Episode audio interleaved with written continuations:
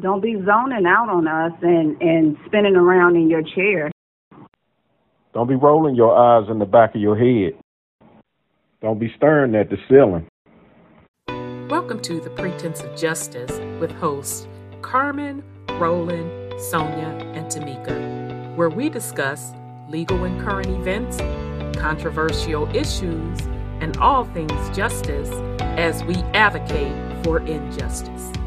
Let the justice begin.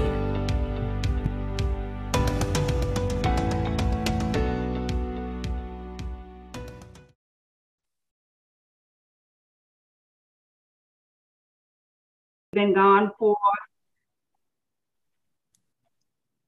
Thank you for coming to the Pretense of Justice. We've been gone for a very long time. We've been waiting for uh, my book to come out. Um, as you guys know me as Dr. Carmen Johnson, and we have Mr. Roland Carter. We also have Ms. Tamika Christopher. We have Mr. Demarcus Moore and Ms. Sonia Robertson. And we have our sister, Sister Rhonda, who is our tech support and our moderator. Okay, so welcome everybody. I know we've been on our hiatus, but it's been for a good cause. Um, Sister Carmen, Dr. Carmen Johnson, has finished her book. Yes, we're going to give her a big applause. The book is finished, Pretense of Justice. Family is out. You can purchase it on Amazon. So uh, let me just show y'all real quick. So in case y'all be hitting us up, where can I get it? Da da da da da da. Here it is on Amazon. The Pretense of Justice. Uh, you can get it uh, paperback. You can get it hard copy. Um, I think it's a black and white copy as well, if I'm not mistaken. Yeah. Uh, so definitely, fam, uh, go ahead and check it out.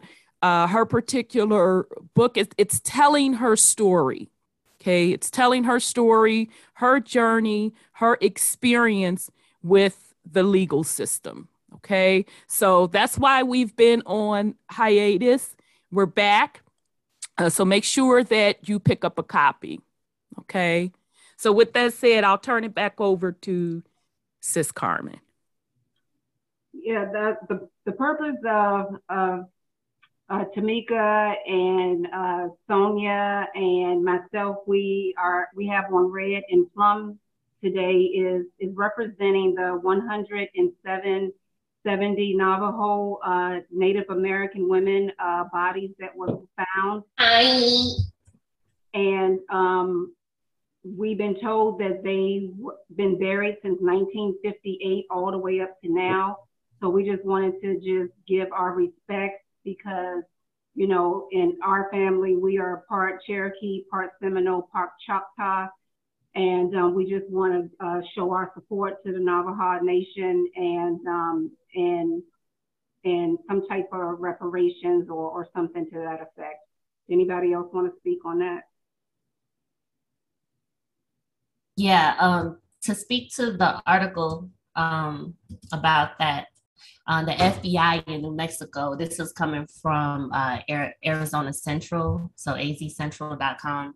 Uh, the FBI in New Mexico released the names of 170 missing Indigenous people in attempt to locate them uh, and to encourage families to report their missing loved ones. Um, there's a lot of uh, people who are trying to bring light to the situation that there are a disproportionate amount of Indigenous um, in, including Black uh, people who are classified as Black, the numbers are crazy as well. Just last year, there was 91,000 um, so-called Black women and children who went missing. Um, so just to keep keep it in the forefront um, of people's mind that you know there's a lot of people that are going missing, and unfortunately, the women and children don't have uh, enough fight. You know, there's men missing as well, but babies to go missing who don't have a chance to fight it's you know we need to keep it in mind and hopefully they do something. The fbi is in charge of finding these people and it doesn't seem like they're really doing a whole lot. So that's that. I yield my mic. Thanks. So, uh, Sis Carmen, did you want to go ahead and read an excerpt um, from the book, or how you want to play this? Uh, you want me to read the intro, or you want to start out? I want to read the, the this this song that that starts the book off, and um, it's so weird because this has been my favorite song since I was little. And so, in the beginning of the book, it says, "Why in the world would anybody put chains on me? I paid my dues to make it. Everybody wants me to be what they want me to be. I'm not happy when I try to fake it. That's why I'm easy. I'm easy like Sunday morning. And it's written by Lionel Richie and the Commodores. And that has always been my favorite song. And I just would always think about that song when they had me in shackles and chains. And um, and I just it was just I just wanted people to be moved by those words, and especially people who have never experienced being behind the wall, just remembering those words. And I kick it back to you, Sister Rhonda. Thank you. Wow, I never uh, thought about the lyrics of the song like that. Whew, okay, um, let me get to um, the introduction. Whew. Okay, fam. This is um, another excerpt. Now I was doing well. Okay, I'm gonna keep it together. Sorry. I know the the first sentence kind of kind of got me. Okay, this is an excerpt from Pretense of Justice. Have you seen the sun? Hello, excuse me. Have you seen the sun? Where is the light? In broad daylight. The peculiar question blurted from my mouth uncontrollably. I wandered about the confines of the Alderson Federal Prison Camp when I first arrived, August 2015, in a surreal trance. Women migrated in the opposite direction when they noticed me approaching. I had been a federal inmate for just a few days and had quickly earned the reputation as the crazy lady on the compound. I was clearly out of my mind. The years of emotional and mental trauma leading up to my incarceration were manifesting themselves for everyone to witness. Asking to find the sun was just one of the symptoms that my newly diseased existence was grappling with. My world had been whipsawed and decimated beyond recognition. Nothing had been the same from the moment a swarm of federal agents descended upon my office on March 29, 2011, when Mercury was retrograding. What once was a remarkable career, decorated with success, philanthropy, and promise, had all but dissipated from my grasp. I found myself in a treacherous maze filled with unlawful investigations, court battles, crooked lawyers, false evidence, and even death threats. A life behind bars was something I had never imagined would happen to me. My subconscious refused to accept it. I was mentally unraveling. The people who watched me zombie about the compound were clueless as to how deeply damaged I was. The judicial system had stripped every formidable layer away from my armor. I was merely just a shell of myself. I was incapable of remembering most things about my life before the handcuffs and shackles, forgetting where I lived, and the names of my closest relatives was just the beginning. Memories of my core values and religious beliefs were still intact. I effectively lost all memory of myself. The person I was reduced to was a total stranger to me. Dr. Carmen Johnson had ceased to exist. According to the investigators, I was a fraudster involved in a multi million dollar housing scheme. According to the prosecutors, I was a very dangerous terrorist and a member of ISIS who posed a threat to the community and the state of Maryland. According to the judge presiding over my case, I was found guilty. And eventually, according to the West Virginia Division of Corrections, I was federal inmate number 56613 037. Despite the suffocating fog that nearly crippled my mind, something deep in my heart forced me to keep a small inkling of fire burning. The false labels that were slapped upon me were temporary. I needed to remember the life I had built. I had touched so many lives and affected change in the community. It was important for me to find my way back to the light as a mother, a big sister, a daughter, an aunt, a cousin, an entrepreneur, an activist, and now a revolutionist. I was never a person who was cowardly when it came to obstacles, no matter the size or source. I was built for this fight. And I think my great grandmother, Mo, knew it. The journey to reclaim my life and my integrity had begun. The criminal injustice system fought desperately to shatter my spirit into a million pieces. It was now my turn to fight back. It was imperative that I recall just who I was before I became the property of the state of West Virginia, a slave. I needed to retrace my roots and remember how important I had become to the struggle for my community. Okay, I'll turn it back over to you. I, I feel the emotions in your voice, Sister Rhonda. Yeah. I, I, I, can see it like it was yesterday. Whew. So I just want to read this little, small little piece before I kick it on over. And I'm going to try not to cry. Um, and it says on the, the next page after the introduction in my book, it says, and I need you guys to listen to this very carefully. And most of you already know I'm a practicing Buddhist. Most of you already know I'm a scholar of metaphysics. So I need you to understand what I'm getting ready to say. And so I write in my book, positive light. The light was a hundredth degree of the degree of perfection, which means that it cannot be beyond the hundredth degree of manifestation. In order to get a greater manifestation of light, that light had to retract itself and go into hibernation, into the cocoon of the metamorphosis. So when the next light comes, it would be even greater than the first original light. In order to get the absolute, you have to come to nothing.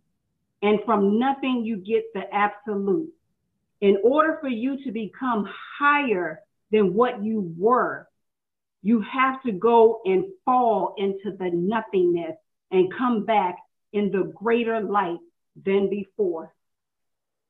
And what that means to me is the fact when I got to that prison camp and I was wandering in broad daylight, have you seen the sun?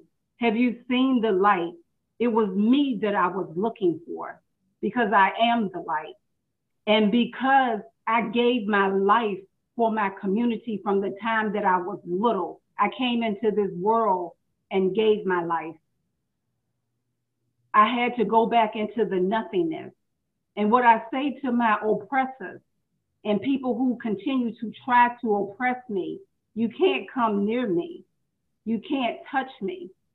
It will never happen again to new people that's trying to oppress me and the old people who continue to ask for my forgiveness. And I forgive you. And my light is back and it's getting brighter.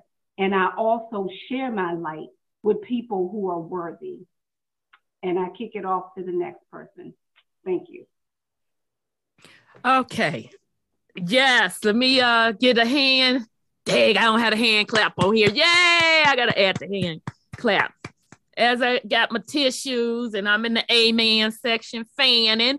Um, so just to remind the family, uh, Judge Joe Brown is scheduled to come on, so the judge will be here. Um, but we're going to keep it moving and get into some topics. So, um, you ready, Sir Roland? I sure am. Okay, I'll turn it Good over evening. to you.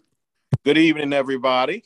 Um, before I start off with the topic that I'm bringing up, I wanted to uh, take a bow to uh, Dr. Carmen Johnson for all of that that you just revealed to us. Um, I appreciate it, and um, I'm glad you stayed on your uh, straight path and you found yourself. That's the best thing you can do while you're here on this earth, and I applaud you for that. Okay, now let's move on. We're gonna move on. My topic tonight is uh, about Brittney Griner. And I'm opening this up to the floor because I want to get everybody's input on this one. Uh, she, you know, everybody knows pretty much her story right now.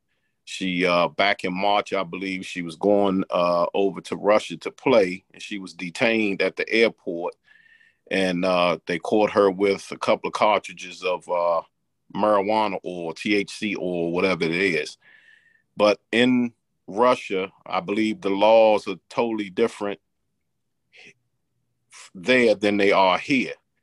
So my thing is, is she deserving of 10 years of incarceration for what happened? But it is based off of Russian law. So my thing is when we talk about the pretense of justice, is this anything do, do any of us think that she's going to get any type of justice while she's there? So I'm opening the floor up to anybody who wants to speak on it. I don't necessarily think that she would get any type of justice for that matter, for the simple fact that the Russian uh, uh, relationship with America is always based on what can you do for me anyway. So the mere fact that she got caught up with something that was banned or illegal on their standard, they're going to use her as a pawn to get something that they want. I think that was already planned the moment that they they figured out we have somebody that they're going to vouch for. We have somebody that the people going to march for. The people going to say, "Oh, we got to get her back, President. You got to hurry up and get her. You got to do something to get her." So since we have this person, let's wait for that noise to get a little bit louder, and then we're gonna swap her out for somebody that we want. So since they have that type of relationship, that little bad blood type relationship, I don't think she really gonna get the, the the type of justice that she really that that that we can really hope for in that situation. Well, I I guess for me, to answer your question, will she get justice if they push for it? Yes. Um, just in my personal opinion, no one uh, went up to bat for her. Hmm. Okay. Now, here's my thing. At a minimum, I expected two groups to go to bat for this woman. The first group, I'm calling you on your card, Democrats, because you were the ones pandering for a black women's vote, like you always do. But here's a black woman in a situation now. I'm not trying to justify her for having her little substance. She knew better, this, that, and the third. But on the other hand, you were silent. Now you're supposedly and allegedly getting involved. The number one group that should have been outraged was definitely the LBGTQ community. And I still have yet to hear from them. And to me, now this is just me. This don't have nothing to do with anyone on this panel. This is to me. They should have been the first ones to stand up. Because if you can jump up and down for any other situation, This is someone that is a part of your community. This is also someone with uh, quote, quote, prominence. And you're still sitting silent. So, do I think that she's going to get that time? No, I don't think she's going to get all that time. I think it's going to be negotiated down. She'll probably be let go after some negotiations, but nobody went to bat for her. Okay. Now, as a Black woman, that's always the case. Everybody want the Black woman's help. But when it's time to stand up for Black women, there's feet dragging. So I'm gonna go on and shut up. Now that's just my opinion. That's not the people's opinion up on this panel. I'm gonna shut up and turn it back over to you, Roland, or anybody else on the panel. Well, let me let me interject this, and then and I'm and I'm just saying this. Let me put this out here. The first you said the statement that you made was that the first ones that you went to was the Democratic Party, right? I did. Okay. The first Democrat who came out to help her was a black politician from the state of Texas, Sheila Jackson Lee. Okay, ha- shout out to her, oh, black oh, woman, right? That happened exactly the same month in which that occurred. Now, let's let me ask you this. What Republican came out to her rescue? I'm reading something from uh, I think it's July 31st. And why should a Republican come out for it? But uh, uh, nonetheless, go ahead. Biden. I'm just playing the devil's advocate. Right, I know you are. I know you are. I just hit, I just had to throw that out. About was the Democratic. R- right, but but but the Republicans don't be begging for the black vote. Let's let's be clear. So why couldn't? Yeah, why they they they don't. That's that. Hold on, hold on. How how my question to you has nothing to do with nobody begging for a vote. I'm just saying to you, the first thing you said that no Democrat came to the rescue. And Sheila Jackson Lee was the very first one in the same. Okay, time. so I stand corrected. My bad, uh, Miss Jackson Lee. My bad, but still. I was going to chime in. I'm reading something right now from the Insider. Elon Musk is commenting on it. And the title of the article that came out July 31st says Elon Musk says US should free some people in jail for weed here too. After Biden reports say offered to swap a Russian arms dealer for imprisoned WNBA star Brittney Griner. And it reads uh, Elon Musk tweeted on Sunday in response to a US Russia prisoner exchange offer that mm-hmm. reports say is being made by the Biden administration to free the WNBA star Brittney Griner. And it says um, Elon's quote, maybe free some people in jail for weed here too, Musk wrote in well, Sunday's tweet. And, and, and, and I'm in total agreement with that. Okay, so of course the black woman's tragedy got to help everybody else out. well, oh, okay. But we talking about. no, no, no, no, no, no, no. Let, let's be clear. Black black women's about, tragedy got to help everybody else out as, as usual. Well, what we talking about here, yeah, and we talking about before Miss Brittney Griner. We talking about the the now you got weed shops all over the damn place. Oh, I and agree with that. Who who running them? But yet all these years, black Folks men locked up tons of black men have been going to jail for selling weed. Yeah. And I believe I'm not sure. I think they was trying to get some legislation passed in the state of Maryland. I don't even know if it uh passed yet. Mm-hmm. But I know that what they're trying to do is is uh all of the brothers who've been locked up for uh selling marijuana in the state of Maryland is, is that let them out and try to help them get get their own weed shops. Yeah, so to me that should be across the board. to be honest, that's a good that's step. They, that's because they're controlling the market now. Right, they control it, but it's just like with liquor.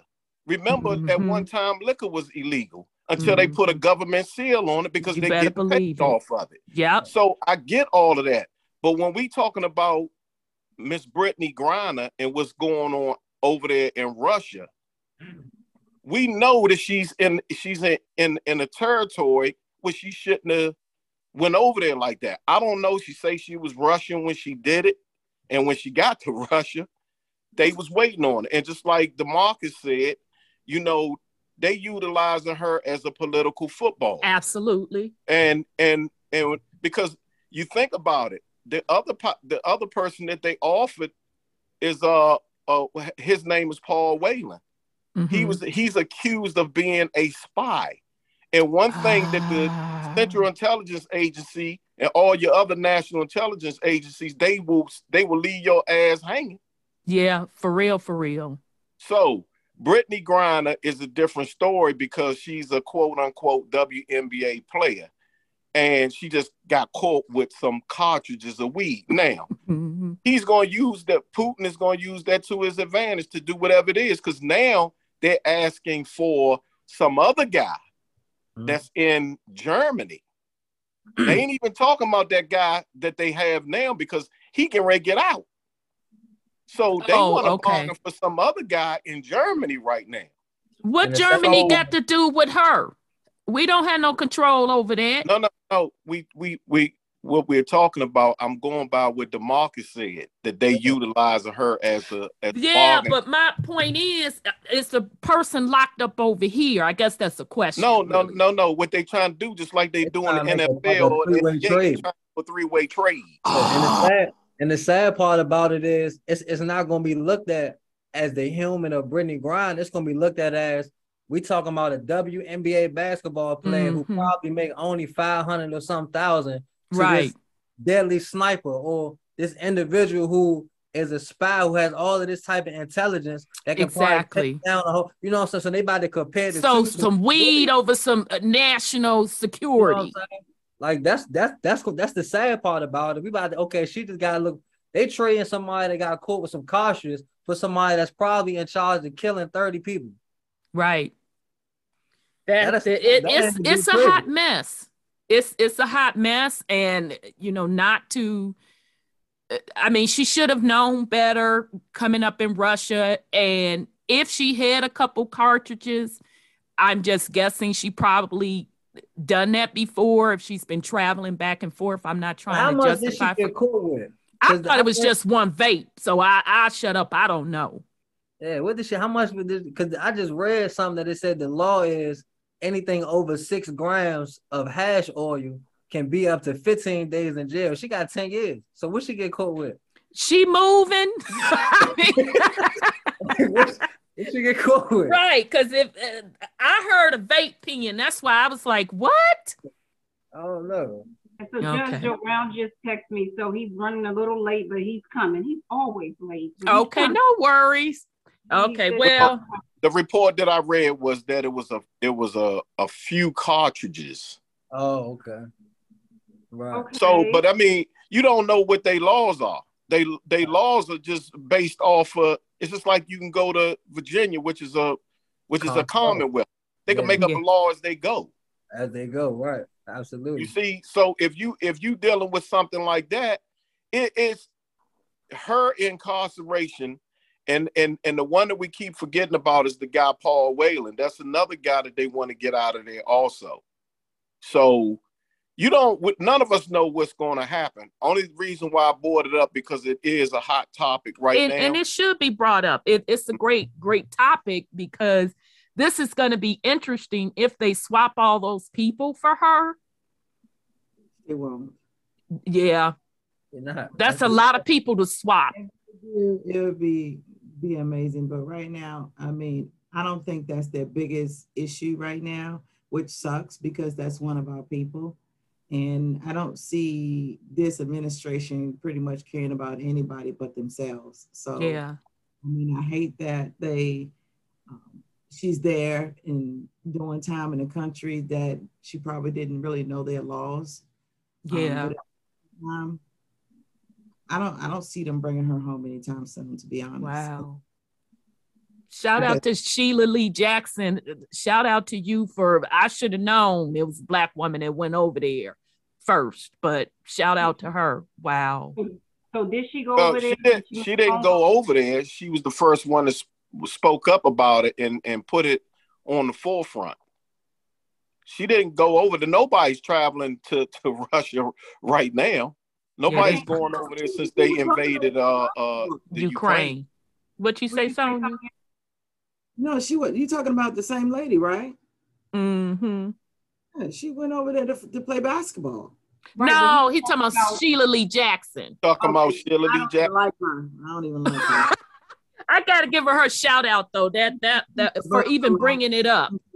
I think that we all should do letters. I think everybody that's listening should should do letters and and and, and send them to uh, Miss Lee and also to the president as well. Right. And L LGBTQ, where are you? Where are you? I'm gonna tell you know, yeah. Now, if I if I right now start criticizing uh, this live will get flooded and get shut down, but yet but you have somebody from your community on lockdown. Where are you? They they they still mad at Dave Chappelle. Dave and and that lady ain't got nothing. Dave's not from their community. That young lady is from their community. LGBTQ. I, where are you? Uh, uh, uh, Rhonda, you you you said where are they? And I was saying they still mad at Dave Chappelle. Like they they more focused on Dave Chappelle it's, than they it's are. not right. Your your slip is showing. We should we should send letters. Um, and matter of fact, that that'll be the first thing that I'll do first thing in the morning is prepare my two letters, one to Ms. Lee and also one to the President of the United States. That's a that's a great idea. And I will be sending mine certified. That's a so great I idea. Other, I hope that others will join because she looks like us, especially us women, and especially you know every every every community should be. I mean, she's she's American, she's indigenous, right? She's black, she's she's she's gay, she's us. So I, we all should we we should all stand up for. Indeed. Because I can imagine what a Russian jail looked like. Whew. Indeed. Okay. Thank you, Roland. That was a good one. That that was a good one. Okay, so Miss Tamika, are you ready? I'm going after Miss Sonia. Oh, really? okay, fam, get ready. That This is gonna be it's gonna be a hot topic. Yes, but Sonia, you can talk a little louder or, ch- or turn your mic up until we get a fancy mic like uh, uh Sister Rhonda and Sister snuck out and got. So oh, I have one, but it's not hooked up. Okay. And then, Mr. Moore, we are really interested in what you have to say uh, about this topic. Yeah, this is going to be interesting. It's it's on you, sis Sonia. All right. Well, um, today's topic for me, um, I have been strolling through a lot of these different um, channels and news media about how these kids are running rapid. Um, they're being violent towards um, the elderly community in different states. Um, they're being uh, arrested and, re- and released, and they're back doing the same thing again. And I'm just trying to figure out where is the community that should be getting these kids off the street and doing something about their behavior. Um, I did send um, Ms. Rhonda um, a video okay. that my significant other prepared for me. It's just a few clips of what's really going on. And it's not a lot of them, it's just a few clips to show you this is what these adults and, America and these elderly people are going through. I mean, they just attacking anybody on the street because they want to. Right. You want me to roll the footage? Okay. All right, fam. Here we go.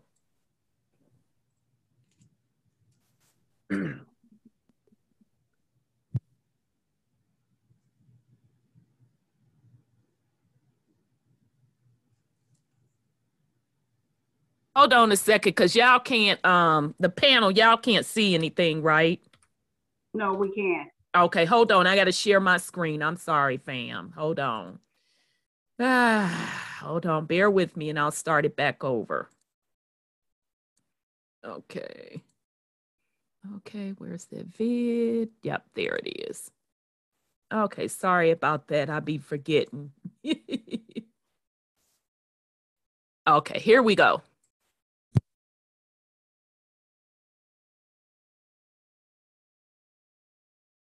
We can't hear the volume on it.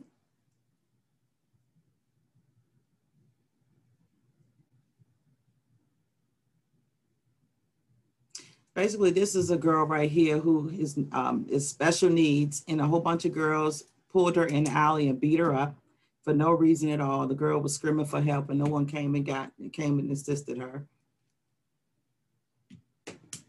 And then what was the one before that? The one before that one was uh, a group of teenagers. One was young as 12 years old who was starting to beat up on a 20 year old woman who was just walking down the street and they just went and attacked her for no reason. This particular video just happened last week where um, a teenage boy and girl, they jumped the, um, the pole to get on the train and didn't pay. And they started getting into, tried to arrest the little boy and he started beating up the cop. He was beating that cops behind. Or, okay, let's roll it. Yeah, he just got out of jail. Uh, it wasn't that long ago um, for other charges that was pending. They put him back in jail and he's back on the streets again. So my, it's just, it don't make sense to me. This happened in um, New York City. And this is a, this boy is only 16 years old.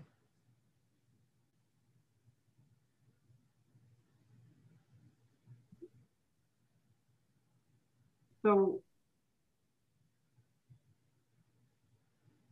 this is a 73 year old man that's running across the street right here, and these teenagers are beating him with an actual hazard cone.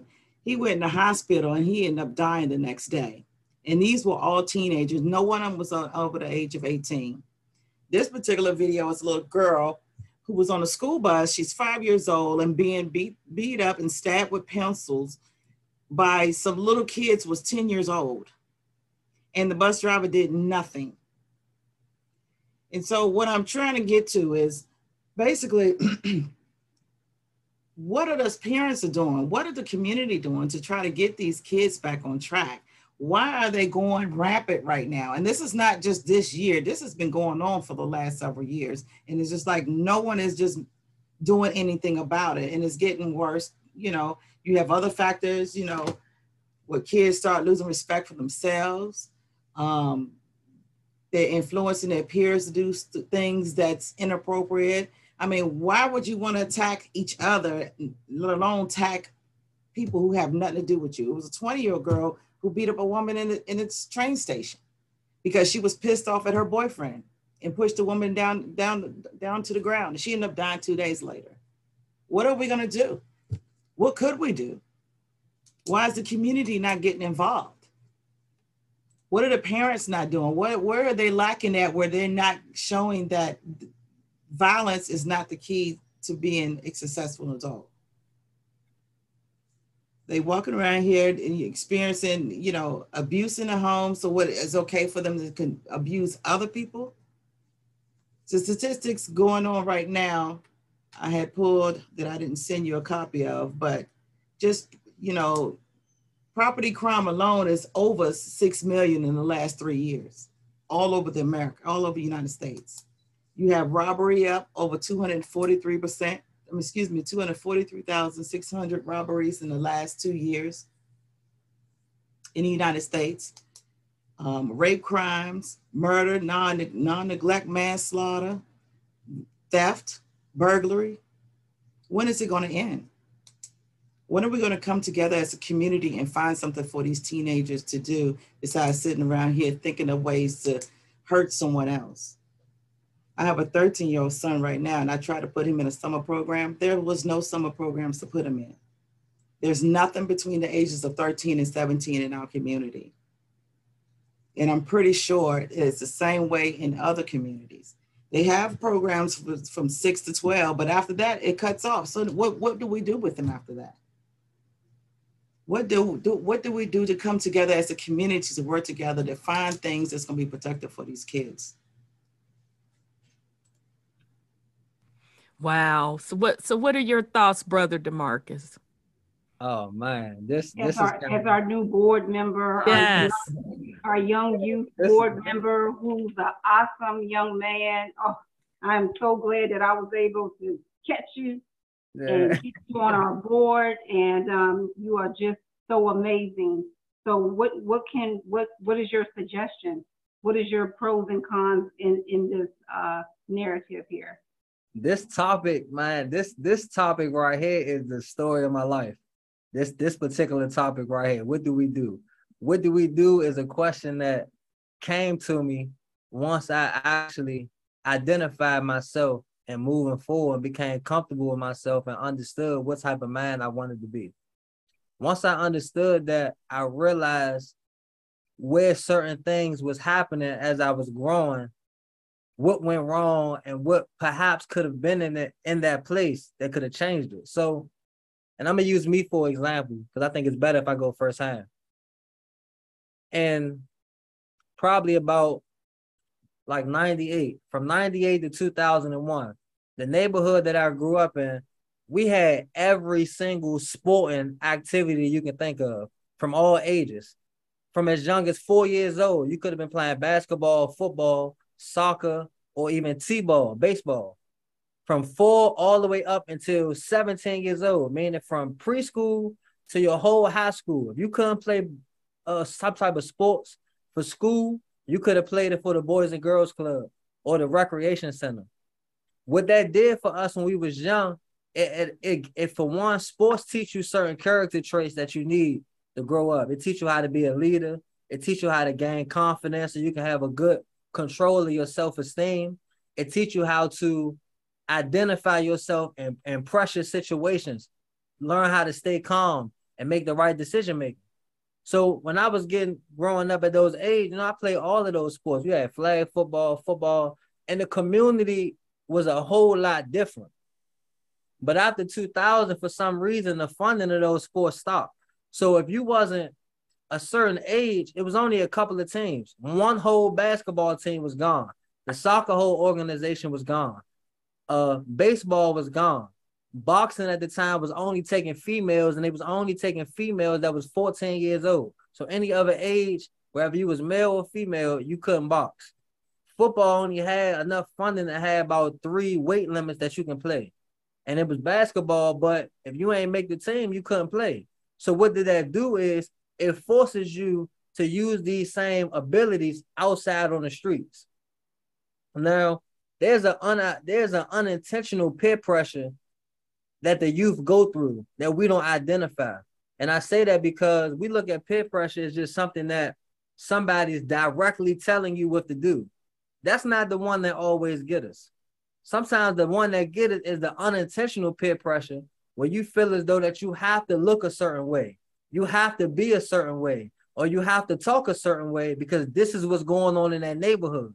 And if you don't meet that that that character, then you may be victimized by the opposite of what you see.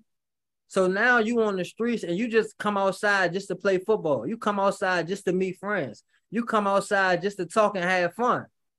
But what kind of fun are you really getting in? Because now the fun that's going on is these dudes over here, they hustling and selling drugs. They think it's a game that you on the street. So what they gonna teach you to do? Hey man, why don't you grab this and get into that person and then bring the money back? You out there just having fun because you're trying to be accepted. You want people to like you. You want to have friends. You don't want nobody to bully you. So that process, the, the, the, psychological process that your mind is going through is only to get accepted. However, you on a path for committing crime and you don't even see it. And by the time you notice it, you way too far in. You way too far in. But before you know it, you sitting before 12 people that don't even know you and they judging you on something. Because like you said, you got a 13 year old and there's nothing there's nothing out there for him. But you want your 13 year old to be active. But if you send him outside, what's the chance that he won't fall into something else? What's the chance that he won't fall into something to, to, to seeing somebody with a pair of Pradas on, seeing somebody with a pair of Gucci's on, so I want them Gucci's. Well, if you want them Gucci's, you gotta do that. Mama not about to spend twelve hundred dollars on no pair of shoes. It's bills that gotta be paid. Mm-hmm. She not about to spend eight hundred and fifty dollars on no shirt. It's bills that gotta be paid. But he want that shirt because he keeps saying his friends with that shirt. So what are you gonna do?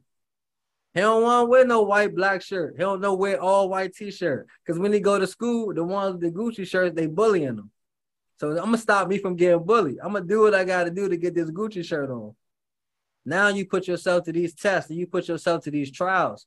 But the lesser activities they got for them in the communities, man, that's what we got to do. We got to pull back into our community some type of activity to get these people's self esteem up. All they do, that's another thing. A lot of their self-esteem become real low because they sit in the house all day on Instagram, on, on Twitter, on, on video games. They doing all of these things that give up a momentary image of a false reality. And they think that's gonna be for the rest of their life.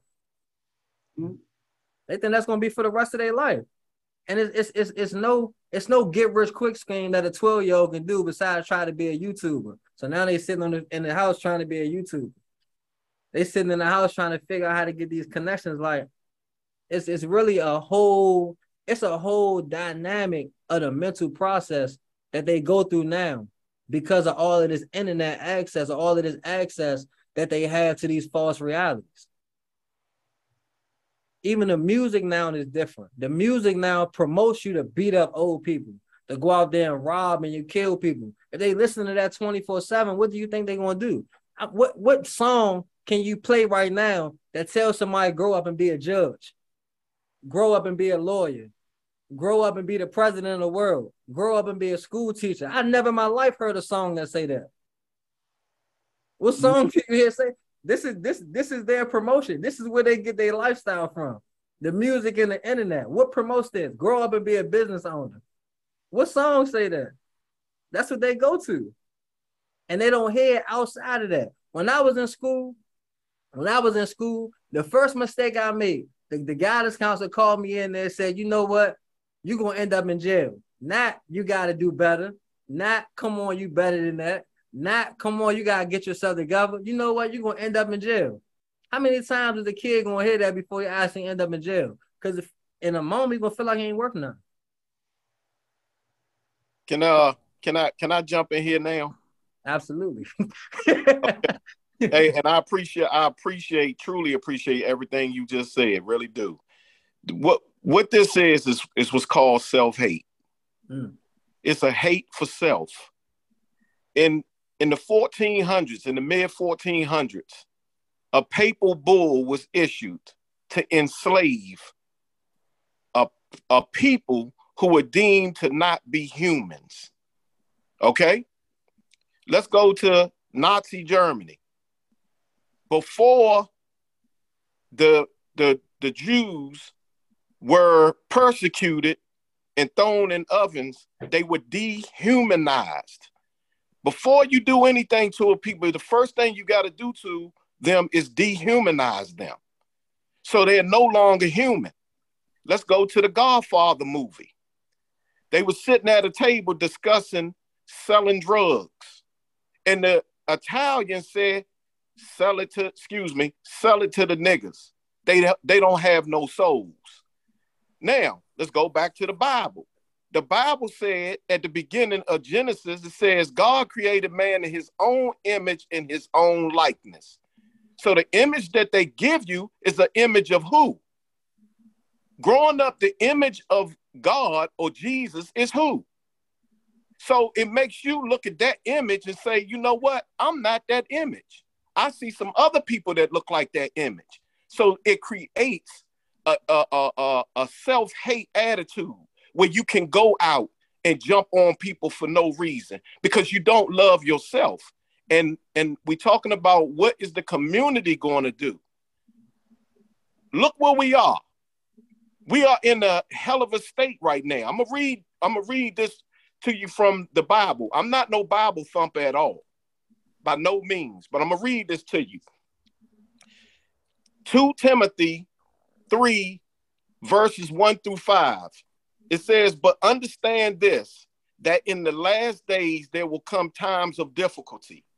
For people will be lovers of self, lovers of money, proud, arrogant, abusive, disobedient to their parents, ungrateful, unholy, heartless, unappeasable, slanderous, without self control, brutal, not loving good, treacherous, reckless, swollen with conceit, lovers of pleasure rather than lovers of God, having the appearance of godliness but denying its power. Avoid such people. And when you're talking about uh, uh, lovers of pleasures rather than lovers of God, see, Jesus told you that God dwells within you. So what is that telling you? You are the God that you're talking about, but you hate yourself. So in turn, if you hate yourself, then you hate God. The problem is how do we get out of that condition? How do we get out of that condition? In our community here, where I live at, there's all types of programs. Mm. And just like brother Demarcus is talking about, I grew up playing boys club and all those different things. But when I got to a certain age and I started seeing all the money and all of that kind of stuff, I was like, you know what? I want to be like them dudes right there because they, it's the, it's it's everything. What what what they call it? Fear, uh, uh, uh evidence, false evidence appearing real. That's what we dealing with out here. So what do we do? Is it too late? Mm-hmm. If you ask me, I believe we're under divine, we're under a divine thing right now. And what's happening right now is because we have become haters of ourselves. And how do we get to it? To get out of it, I have no idea. Well, it's I, it's it, it's interesting because I'm with with Boosie on this one because I was sitting here rocking back and forth, rocking back and forth. I'm like, okay, when you know when you used to how we used to jump rope and you, they say you dig in the potatoes trying to jump in. I'm with Boosie on this one, and, and this is uh, from the comment section.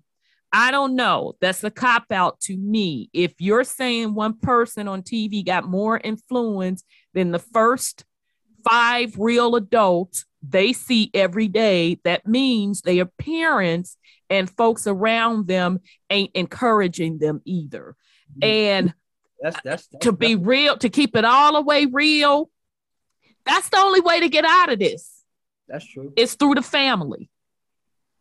We're where we, this is my opinion, we're where we are today because the family structure is seriously broken. And until we get real and talk about the dynamics of the family, you're going to keep getting the same thing.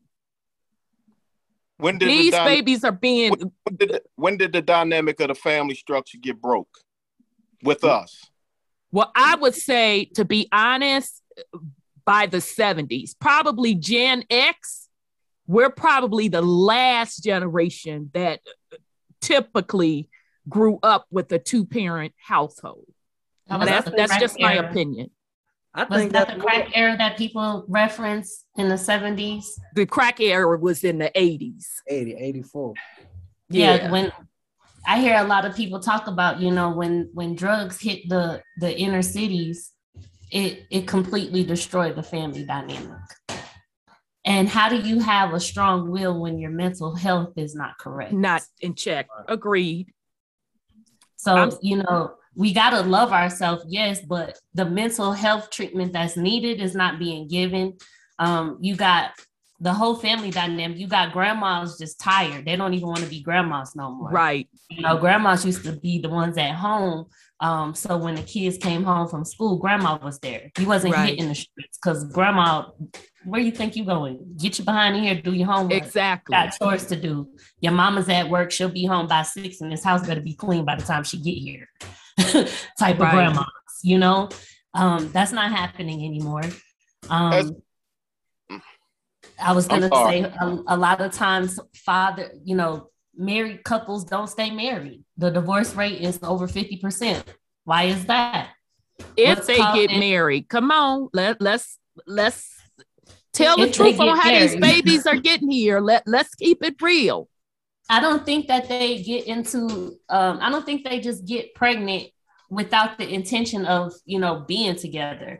I think life is just so difficult especially for the millennials and, and the ones coming after us. Everything is freaking expensive. You you you can't barely make it without having a phd who's got money to get a phd back in the 50s and 60s it was like $13000 to go to medical school it ain't $13000 to go to medical school no more a lot of the elders who are, you know, who have the PhDs who are saying, you know, you got to get your education. Yeah, we got to get like a hundred thousand dollars in debt to go get it. Like, who wants to do that? So there's a huge divide on the reality of the youth. um, especially the millennials, the generation that I come from, and what we have to deal with, especially with this crappy economic system that was handed to us uh, with super hyper inflation.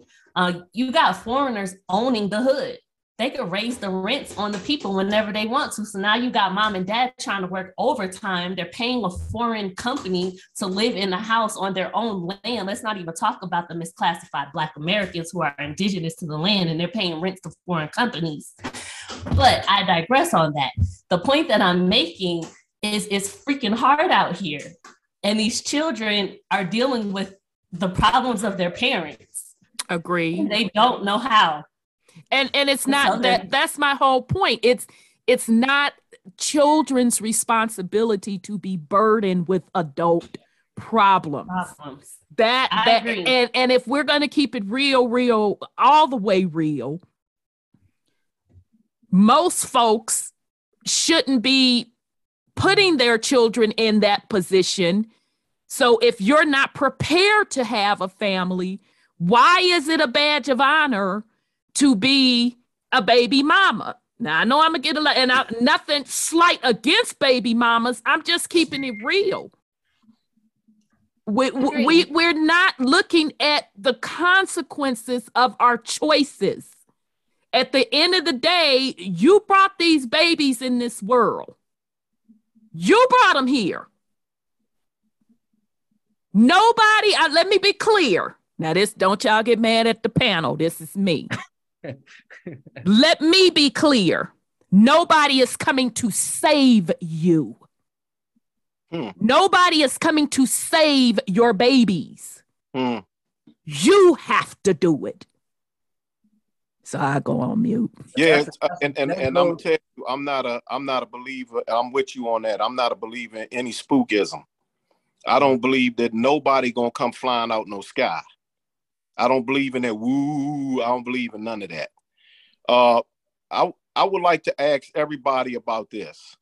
Has anybody ever heard of the Kerner Commission? The Kerner Commission? The Kerner Commission. Yeah, he has the right to basically the, the county coroner. No, the Kerner Commission. It was a He's commission together by by Lyndon B. Johnson back in 20 uh, in 1967 and it talked about where the violence was coming from from the African American community because at that time we was going through a lot of quote unquote riots in the streets back in the 60s leading into the 70s so I would I would just let everybody on the panel know to one day when you get a chance uh look at it pull it up on Google the Kerner Commission and read what it says. And then the next time we come on, then we'll talk about that. Can I can I can I can I say something? Oh yeah, of course. This your show. so uh, is a piece in my book where you know I talk about my my parents, my grandparents, my great grandparents on both sides, telling us who we who we were and where we come from. And for me, that made a big difference in our, our family, just understanding that, you know, we knew what our who our ancestors were, what our ancestors stood for, which also brought love to self and it also brought love to our community and our country. That's number one. And number two, another thing, we never talk about mental health in in in the, the black community, in the indigenous community we never talk about the abuse that we went through for, for you know all these years, let alone the abuse that we're going through today. Okay, if we can't prove what happened uh, 200 years ago, 300 years ago, 400 years ago, we can prove what's happening now. And for me, that's that that's a problem. And as far as I'm concerned, no one deserves to be in a, a prison, jail, camp, or cage. There there is always a solution to something. I think about my, my godfather, Marion Barry, and how he made sure that there were, were jobs in the community for the youth in the summertime. And, and he was just such an amazing man. I don't care what other people heard about him or thought about him or what they saw on the video. I, I knew him personally and I knew how much he cared about our community. I think about my old nonprofit, the Katie Abel Foundation, and how we couldn't keep the youth out the office. Every day when the bell rang, they ran across the street to my office. And, and we showed them attention and care and love and allowed them to speak and talk. We got on the phone and we called looking for jobs for them. And, and we put in that time. And it broke my heart when I came home three and a half years later that no one was doing anything for our babies. And that, that hurt me. And, and, and, and, and there are organizations like for Justice. There are organizations like, you know, Life After Release. There's organizations like CERN. There are, there are organizations out there like, you know, I think it's called No Success or, or something to that effect out in Baltimore. And, and they deal with the youth and they are working very, very hard to make a difference. And I know that there, if there's a will, there's a way. And yes, some of our youth have lost their way. However, we have to put that frequency and that vibration out there to save our babies because they're coming for our babies. Our babies are getting football numbers. And yeah, it's not right that our youth beat up, you know, our seniors and, and things of that nature. But there has to be other avenues than just throwing them away in jail. I hear the stories, I read the letters of, them being abused inside, in, inside behind the walls. And so it, it does start in the home. But suppose that parent or parents don't have the tools, Sonia, that our parents had. Suppose they don't have the, the tools that our grandparents had or our great grandparents had. Suppose they they haven't taken all the different tests and stuff like that, Tamika, that you and your parents and your grandparents and your great parents, you know what I'm saying? Suppose they don't have that. So I refuse and refrain from judging them. I want to send them love. I want to send, I want, and I don't believe in the word hope because that's the delay of denial, but we have to save them. We have to figure out how to save the youth because at the end of the day, even if I don't know their name, they're still my baby. And when I went to that prison camp, I had 900 and something babies. They called me mama. They didn't call me Dr. Johnson. They called me mama. That's what they called me. And I still, they found me on Facebook. Oh, I went to college. I did what you said, blah, blah, blah, da, da, da, da. That's what I'm talking about. So if we're going to do for our youth, then let's do for our youth. It, it, is a, it is a shame that this is happening. You know, we, we had a meeting with the U.S. Attorney for the District of Maryland, their assistant U.S. Attorney, about creating a diversion program for the youth that we plan to kick off in September because the youth are our future. They are the most precious cargo that we have, the melanated child. And I stand by that. They say it take a village. It sure does.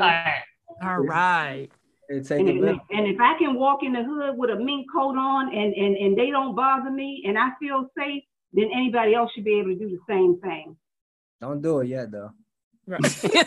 I already was I already was doing it. wait, wait, wait a second for that one. I was already doing it. No, I think all of those are are great points, and I think all of them can be done. And I I do think the missing link is the parent, and there should be parenting programs as well.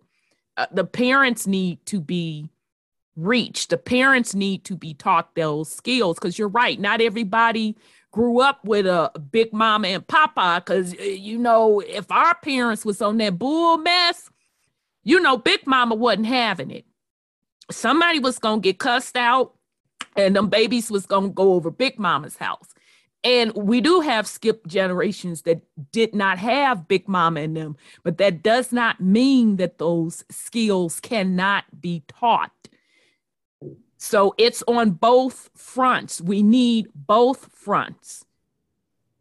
Hit them babies and hit them parents. You know the parents. The parents. One thing about parents, they got they got to really, really get into their soul. Is that your children are not your friends.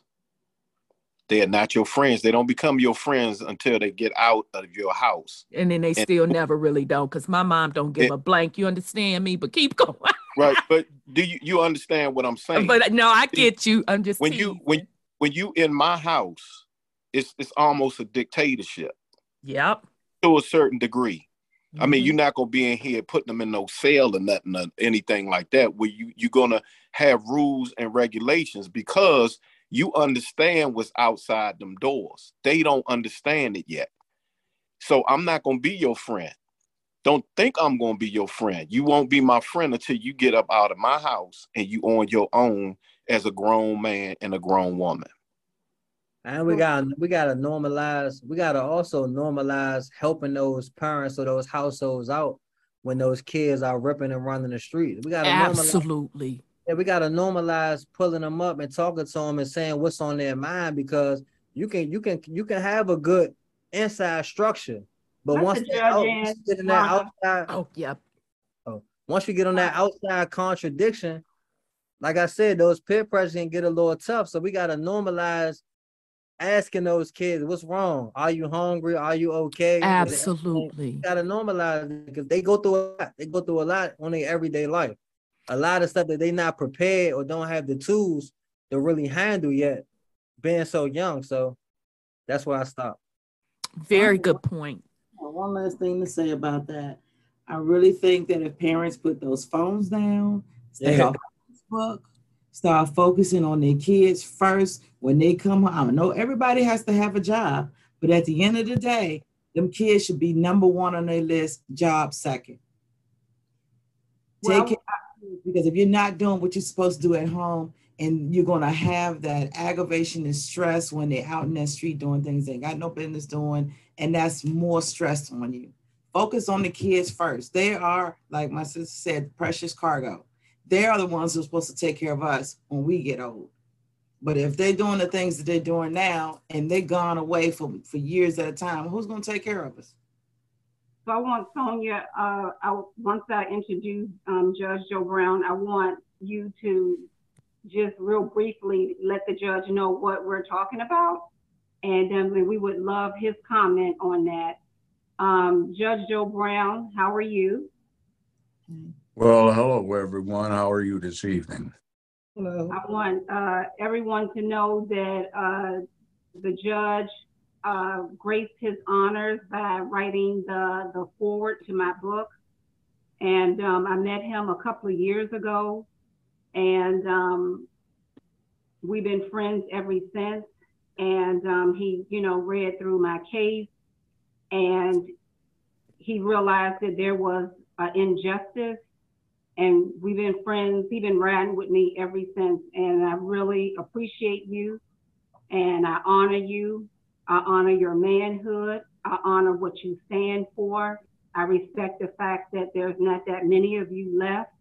And I expect the, the next few years of your life that you are educating these youth and you are letting us know, everybody know what the family unit looks like, what it should be, and, and, and how we should present ourselves to the rest of the world because it doesn't look too good.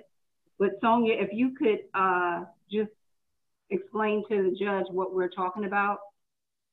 We were discussing, I started out a topic about how these kids are going around, um, you know, beating up old, older people, um, just being violent on the streets and robbing and and, and gang banging. I mean, it's become like in the last couple of years, I mean, you're seeing 12 year olds, 13 year olds out there stealing cars. And in one particular scene I seen the other day where a couple of teens start beating up a 73 year old with a with a um, hazard cone and the guy died uh, the next day you know and it's just getting out of hand and how pulling need to pull these kids back to where they need to be and have some structure in their life and not thinking it's okay to go out there and abuse other people because their self-esteem is low or they got stuff that's going on at home and they're re- resulting in violence because of what they're going through.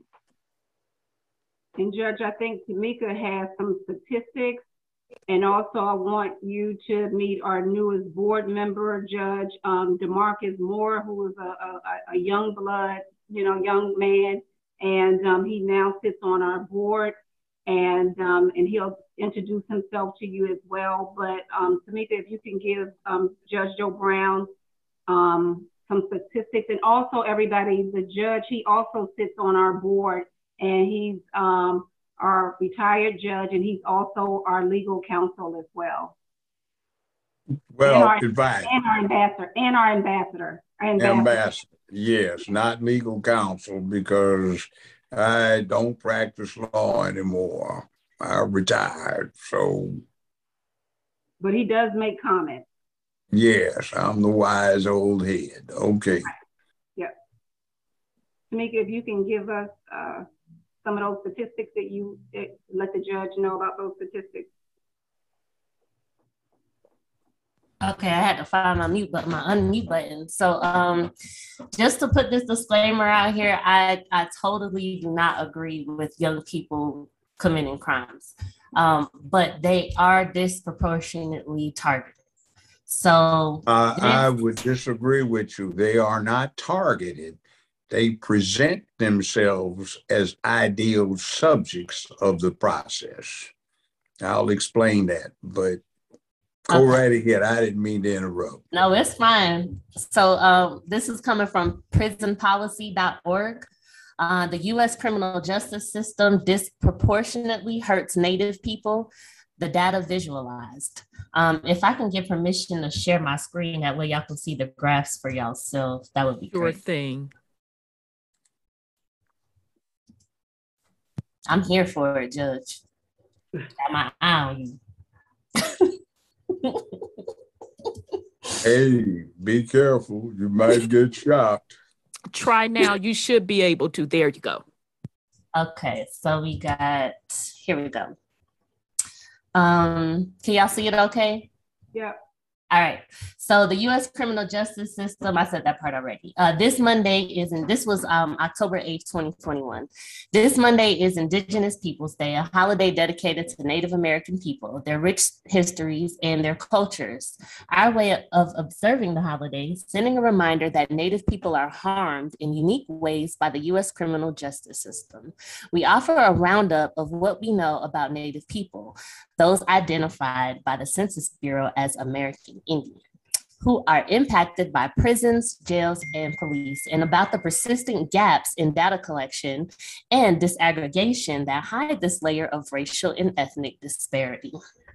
The US incarcerates a growing number of Native people, and what little data exists show overrepresentation. In 2019, the latest year for which we have the data, there were over 10,000 Native people locked up in local jails. Although this population has fluctuated over the past 10 years, the Native jail population is up a shocking 85% since 2000. And these figures don't even include those held in Indian country jails, which are located on tribal lands. The number of people in Indian country jails increased by 61% between 2000 and 2018. Meanwhile, the total population of Native people living on tribal lands has actually decreased slightly over the same time period, period, letting us to conclude that we are criminalizing Native people at ever increasing rates. So this graph here shows um, incarceration in Indian country jails and Native incarceration in local jails. Um, and then this one here, which I, I like this graph here, um, it shows racial disparities in incarceration uh, 2019 uh, you have the Black population or those who identify themselves as Black, and then you have the American Indian or those who identify themselves as such. Um, and then you can see um, prison and jail, depending on federal and state. Uh, and then you have this is the part that really stuck out to me. so I'm going to scroll down and read. Uh, confinement of Native youth is a crisis. And if you notice, they did you know, put a graph and they showed you the Black population or those that identify as Black, and then also the American um, Indian youth as well. So the rampant racial disparities in how Native youth are treated by the juvenile and criminal justice system are somewhat better documented. Their confinement rates, second only to those of Black youth, exceed those of white, Hispanic, and Asian youth combined. Forces contributing to this disparity include disproportionate arrest rates of Native youth for some offense types, the school to prison pipeline, which is a real thing, I worked in the school system, and harsher outcomes outcomes for court involved youth particularly for low level offenses like technical violations of probation and status offenses. Now, technical violations of probation is a huge thing. I just want to pause and comment on that um, because they still have it a violation of probation, even in 2022, if you have marijuana in your system. Meanwhile, there are groups of people who are making millions right now on that same thing that people go to jail for violating their probation for. Uh, so I keep going. The juvenile justice system confine, confines Native youth at a rate higher than the rates of white, Hispanic, and Asian youth combined. And you can see this graph here. The yellow is in representation for those who identify, self identify as American Indian, and also those who self identify as Black. Um, it's pretty high. And then this one right here, this graph here shows uh, for the lowest level offenses, the juvenile justice system confines Native and Black youth at three times the rate of white youth. Um, confinement of youth ages 17 and younger for technical violations of probation or status offenses. So these are not what you would consider uh, violent crimes. We're not talking about those you know those people that we saw in the video um, they are not a part of this graph. Um, they would be considered violent offenders. So we're not talking about violent offenders. We're talking about um, you know, youth who are what you would consider delinquent behavior. So, in absolute numbers, there are fewer Native youth than there are white, Black, Hispanic, or Asian youth, but the rate at which they are in contact with police and youth confinement facilities is alarming. Uh, centuries of historical trauma, and this goes for Black people as well a lot of these children's grandparents survived civil rights. They survived Selma. They survived uh, redlining. They survived, uh, their great grandparents survived the uh, Red Summer uh, massacres that happened on these lands. Um, they survived a lot. And so they're dealing with this generational trauma, just like the Native American children are dealing with this generational trauma. So let's keep that in context. Uh, centuries of historical trauma are manifesting in Native youth as mental health and substance use issues that go untreated and can lead to status offenses, acts that are only criminal because of one's age, like skipping school or other delinquent behavior. Once again, federal jurisdiction over tribal lands makes Native youth worse off for being swept up into a criminal legal criminal legal legal excuse me matters at all because they're more likely to receive longer federal sentences and less likely to receive the services and support that they need. And this keeps going on, but I'm not going to, you know, read this whole thing. Um, I yield my mic if anyone would like to comment. I would like the judge to, to comment. Okay, well, this is the way I look at it, and I'll give you a context. Over a 10 year period when I was on the criminal bench here in Tennessee, in Memphis, they did a survey, and the statewide recidivism rate for felons was 80%. In my courtroom, it dropped down to 18. And I had some techniques and some realizations about what was going on. One, it's not about crime it's about surplus labor. America is the only industrialized country that does not have a coherent set of government programs to deal with the obsolescence of the ordinary worker in the face of industrial technology and computerization. It's supposed to be left to private enterprise, which isn't in the business of rehabilitation nor charity. So what winds up happening is if you consider labor like a commodity, wheat, corn, cotton, when you have a surplus of labor units, you do the exact same thing. For an ordinary commodity, when there's a glut, you store the surplus, subsidize would-be producer, and cut back production. Perhaps you can find an alternative use for the commodity. In the criminal justice system, instead of storing the surplus in a grain silo, you store it in a prison cell. The subsidy is the public assistance check and cutting back a production, which is where the real problem comes in. Is when the kids bang out, drug out, get knocked up too early, too often. They develop inappropriate attitudes, outlooks, worldviews, ways of carrying themselves, ideation. They are insufficiently prepared academically. They have no vocational skills. They don't have any home training, and most particularly offensive and bad is uh, emasculation of the country, where we have gotten away from imposing masculinity on male youth masculinity is not toxic. It is, in fact, a set of behavioral protocols that if you input properly into a male child, that person grows up with a personal imperative driven by feelings of intense guilt and shame for deviation from those imperatives so that he becomes a person who is into public peace, dignity, and order, but who can be brave and courageous when necessary that individual becomes a man who is about the business of making where he lives a better, safer, more secure place filled with economic prosperity, opportunity, sense of purpose, morality, and ethics. We don't have that anymore.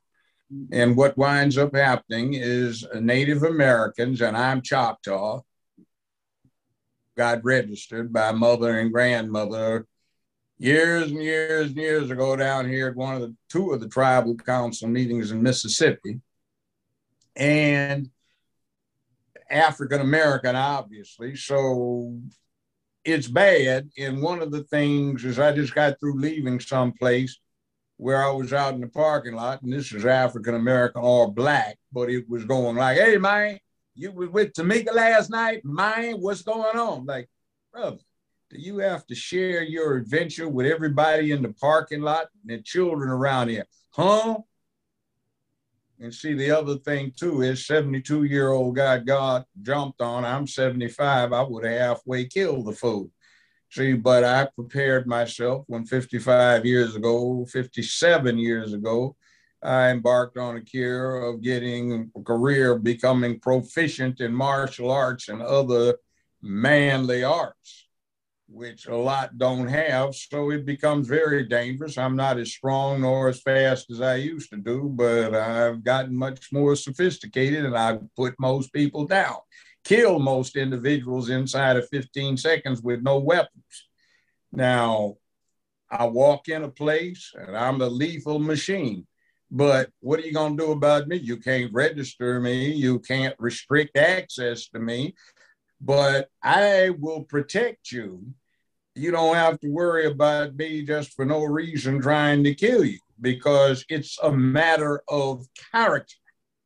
See, my business is to be a man, and remember that's about protecting your neighborhood, your people, and your surroundings. You are responsible for this circle around you, and you are about the business of protecting womanhood and promoting manhood. That's now, right. that's how I got raised. So that is missing. And what we are seeing, and as at 75, I've seen a deterioration of character in the American public, and it's gotten really bad over the last 50 some years, really bad. And that is one of our main problems. Now, this pipeline feeds on those who are identifiable. And identification can come with your complexion, your hair, the way you dress, attitudinal manifestations of this lack of home training. Now, you said something interesting, one of you, I'm not sure which one, but I was hearing before I got the video visual.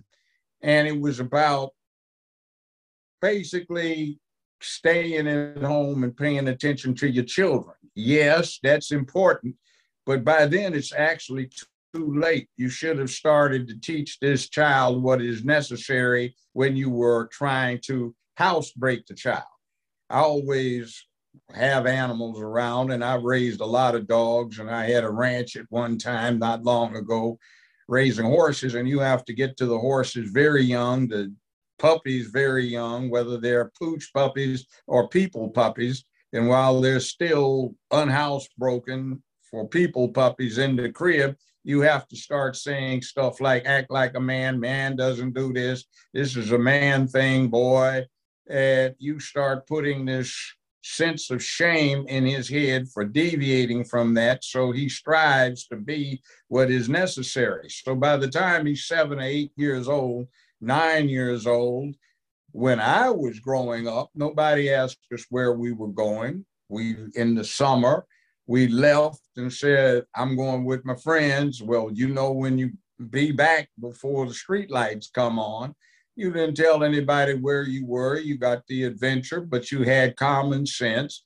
You didn't get into too much. You knew how to extricate yourself from bad problems and you developed character and you developed a sense of being able to get in. And that's back to dogs again if you take the dog and you train the dog and all kinds of other things you're supposed to do with that animal as he's going through puppyhood, then you can walk down the street, he'll heel. You don't even need a leash on him. Some dog that hasn't got that, he's trying to tug on the leash, getting into everything, running all over the place and generally making a mess of himself. A well trained dog can sit in a room full of 250 people and 10 other dogs who are equally well trained, and everybody gets along fine. They wag the tails, ears perk up, people and the dogs know each other, and everything works fine. You see, that works when you do that with human children too, but we have gotten away from it. We don't know how to raise children anymore. And there's one more correlation that I would add to this mix. That's interesting data, and I've seen something similar. But what I did not see is the data that also associates itself with how many of these boys, Native American or African American, were raised in single parent female head of household situations. See, mothers try to do a good job, and human children ideate and identify with and respond most aptly to the human female until they get about eight years old. Before that, it's to the woman. And one of the problems today is manifest by what I got from counseling sessions that I would give to women who had boys in the school system around here. And it was, uh, what did you just get through saying to your friend, ma'am?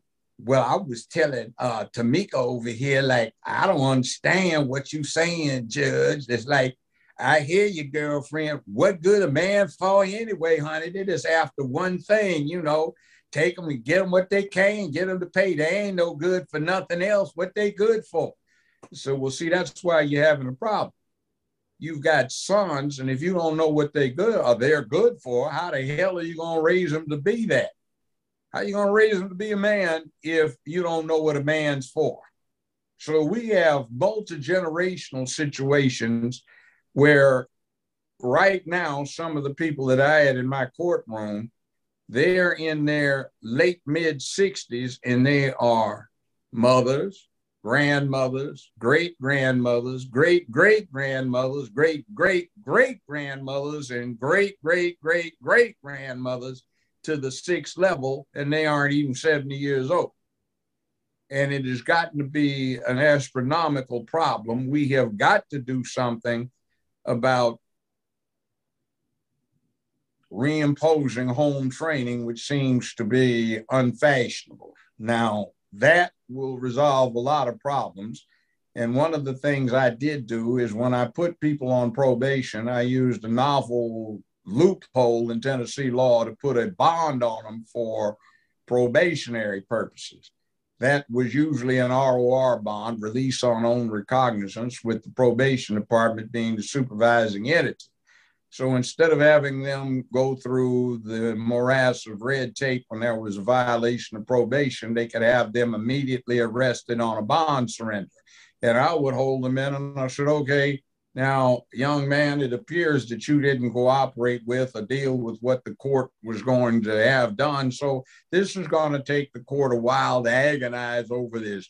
Uh, Madam Clerk, give me a date, 30 days from the day's date, so the court can figure out what kind of remedy it needs to craft. And then you come back in, all right, now this time you do exactly what I say. In fact, you're due back here in two weeks. The clerks used to hate it but I wanted to eyeball them because I'm daddy, granddaddy, or uncle. big brother, or whatever the case may be. And you are going to do what I tell you to do because I will jack you up if you don't. Now, if you do what I do, then we can start making up for your lack of home training, discipline, and character development as a child. And we can start harshly imposing it with some methodology that goes all the way back to the Roman legions, the Marines, the Army. Uh, these military uh, concerns are real good about it, and you can copy them uh, if they work. And when you get unyielding on somebody, you either do what I tell you to do, or I'm going to jack you up. And the next time, by the way, you come back in here, it's going to take the court at least 60 days to make up its mind as to what to do. Now, by the time you get through with them, if they're not cooperative, they would have already flattened the tide. But you're not going to let them off the hook. And what's the result? 30 years later, 25 years later, you get people coming up to you with a lot of gray in their hair or beard and they say, Judge Brown, you remember me? No, sir, I don't. Oh, yeah, yeah.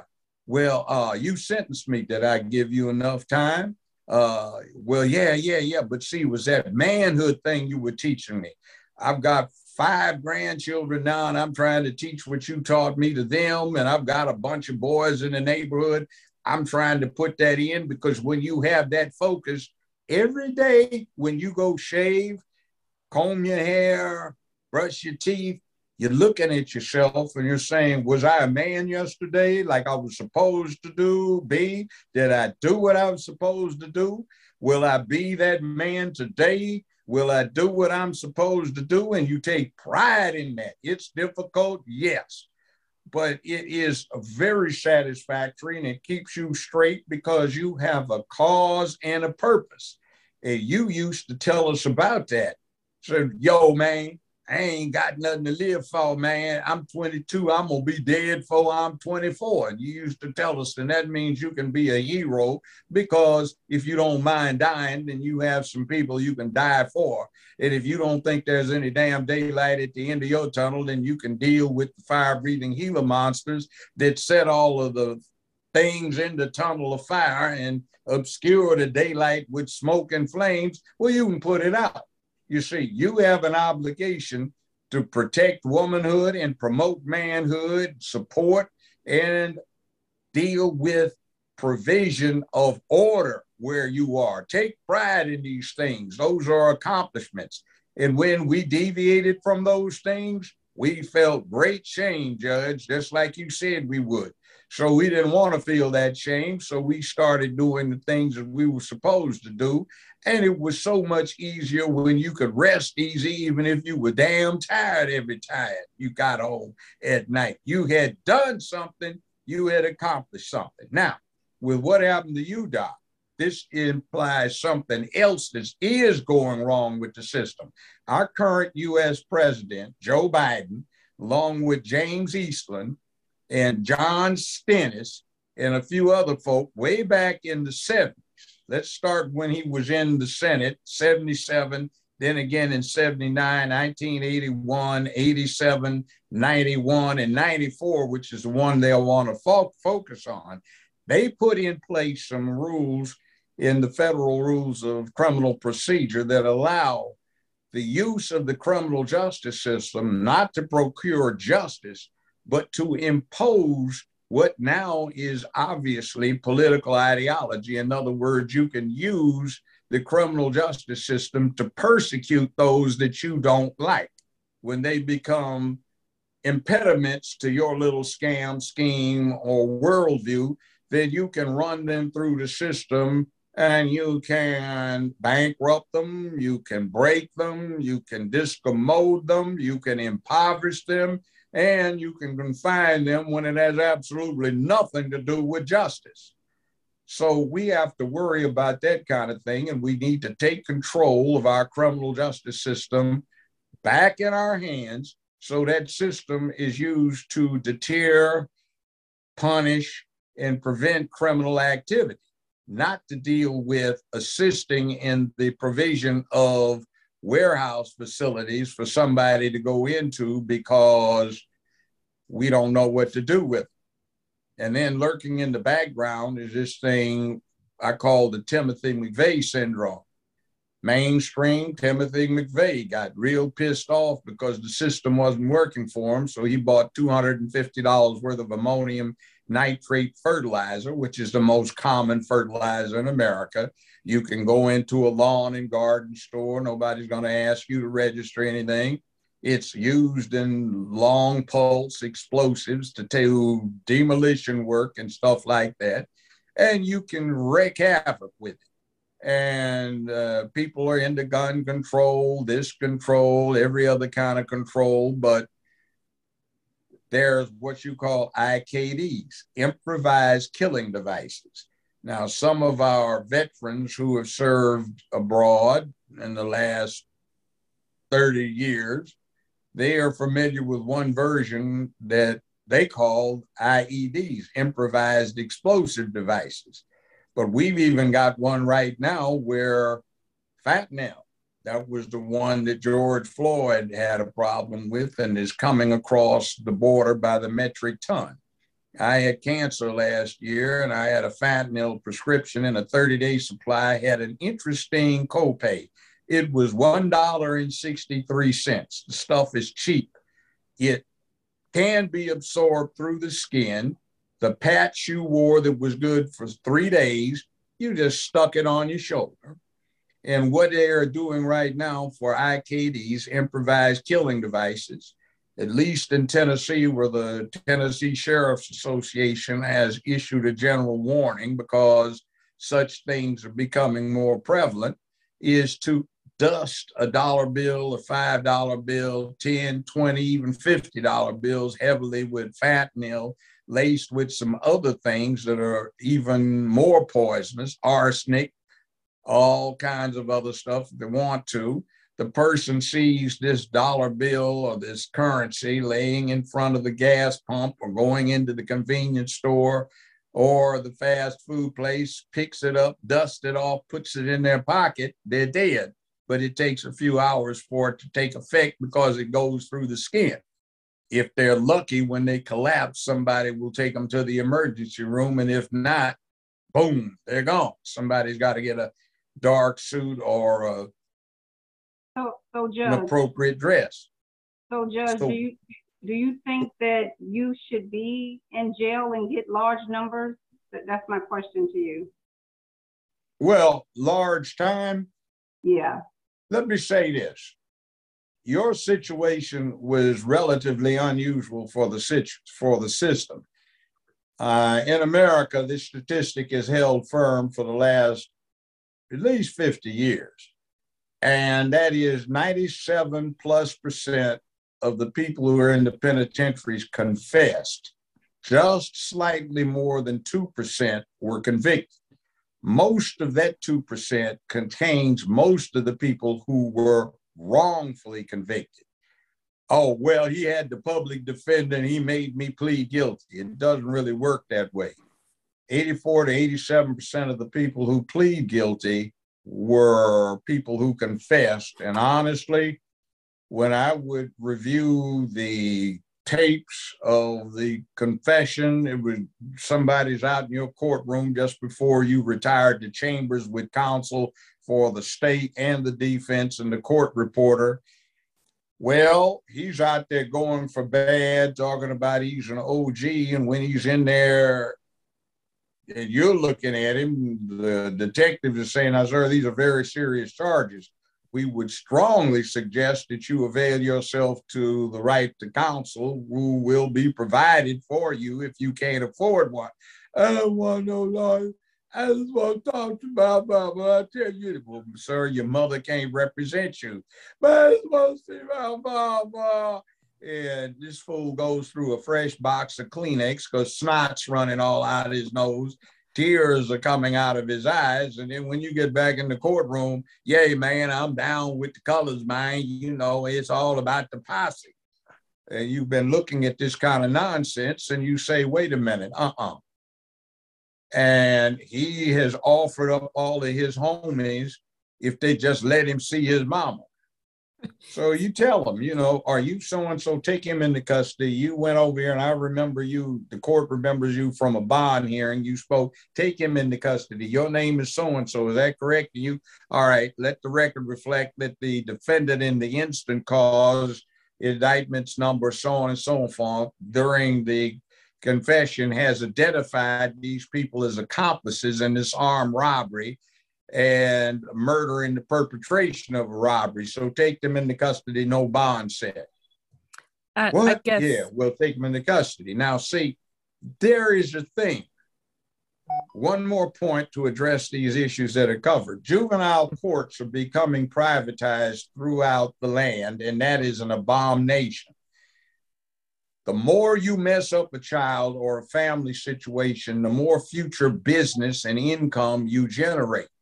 So there is almost a concerted effort in juvenile courts across the country to screw the children over so they keep coming back and they can make great profits off of these delinquent children until they get so far out of hand that they hold them to the action of a grand jury to be tried or treated as an adult.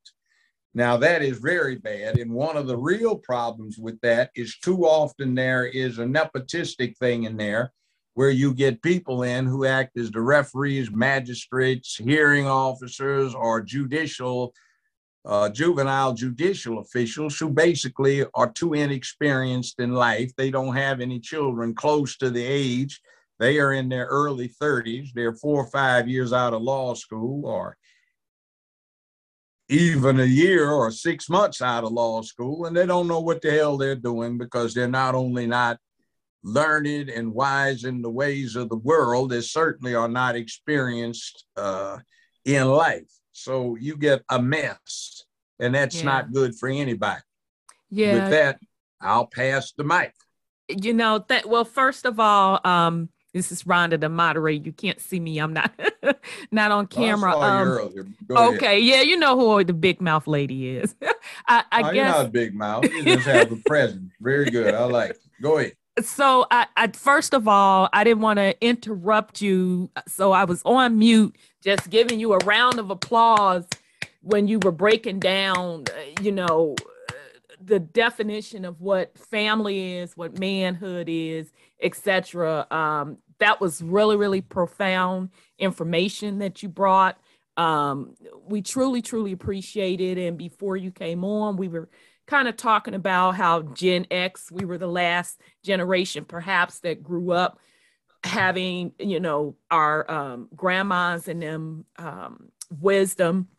So just thank you for that. And um, of course, all of the other things that um, you talked on as well. So I did also want to take this time to let the family know, just as a reminder, that uh, Dr. Carmen Johnson's book, Pretense of Justice, it is available on Amazon for purchase in paperback and hard copy. And Judge, the Honorable Judge Joe Brown wrote the foreword to her book. Uh, so we do want to thank you for that as well, Judge Joe Brown. Uh, we honor you, uh, we respect you, and um, I never knew what you actually did in the courtroom on how you were incorporating uh, values and family structure. I, I did not know that. So honor and, and salute to you uh, for that as well. So with that, I'll, I'll turn it back over to you, Dr. Carmen. May I add something to this too? One thing I did that was very unique. I never looked at myself as the judge. I looked at myself as the village chieftain who would have to judge the people when there was public disorder. One of the things I did is I would walk by myself through the areas habitated by the people that were on my docket that I'd put on probation on many occasions. Hey, you get over here right now. Hey, man, what? Get over here. Oh, man, Judge, who this, man? Oh, that's Judge Brown. Wow, look, fool, I didn't talk to you. This A and B conversation. Uh, Can I ask you a question, quite, Judge? Because yeah. you said something about being a chief.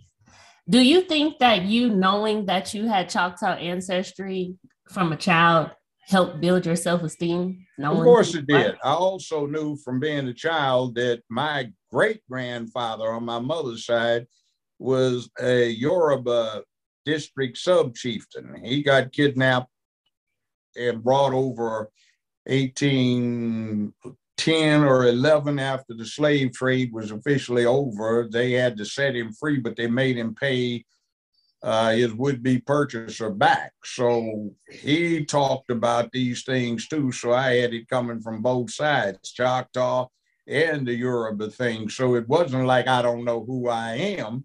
And my grandfather practiced medicine up here in Jackson, Tennessee from the late 19th century up until the mid 20th century, more than 50 years. And interestingly enough, he and one of my uncles murdered two deputy sheriffs down here in Shreveport, Louisiana, for purportedly lynching one of my other uncles.